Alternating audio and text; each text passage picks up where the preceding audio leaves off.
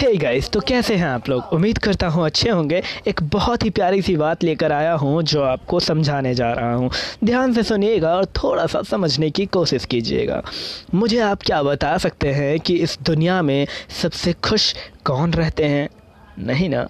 आप जानते हैं कि इस दुनिया में सभी की लाइफ में प्रॉब्लम्स हैं, सभी के लाइफ में स्ट्रगल्स हैं। यानी कि इस दुनिया में खुश कोई भी नहीं है। लेकिन वहीं अगर आप नज़र डाल लेते हो बच्चों की तरफ़, जी हाँ छोटे छोटे बच्चे तो वो लोग खुश रहते हैं। वो लोग कैसे खुश रहते हैं, क्यों खुश रहते हैं, कभी आपने इस पर गौर किया है? नहीं किया ना? मैं बताता हूँ।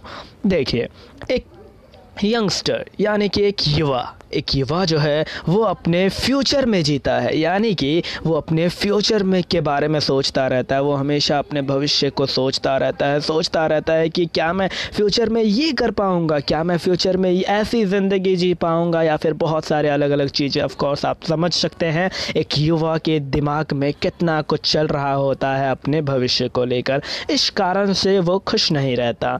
दूसरी ओर आइए एक बुज़ुर्ग। जी हाँ बुज़ुर्ग। बुज़ुर्ग जो हैं, वो भी खुश नहीं रहते, वो क्यों खुश नहीं रहते? क्योंकि वो अपने पास्ट में जीते हैं। जी हाँ वो अपने भूत में जीते हैं। यानी कि वो, उन्होंने क्या किया है? वो सोचते रहते हैं, वो वो ये सोचते रहते कि काश मैंने अपनी जवानी में ये क्या होता, काश मैंने अपनी युवावस्था में ये क्या रहता।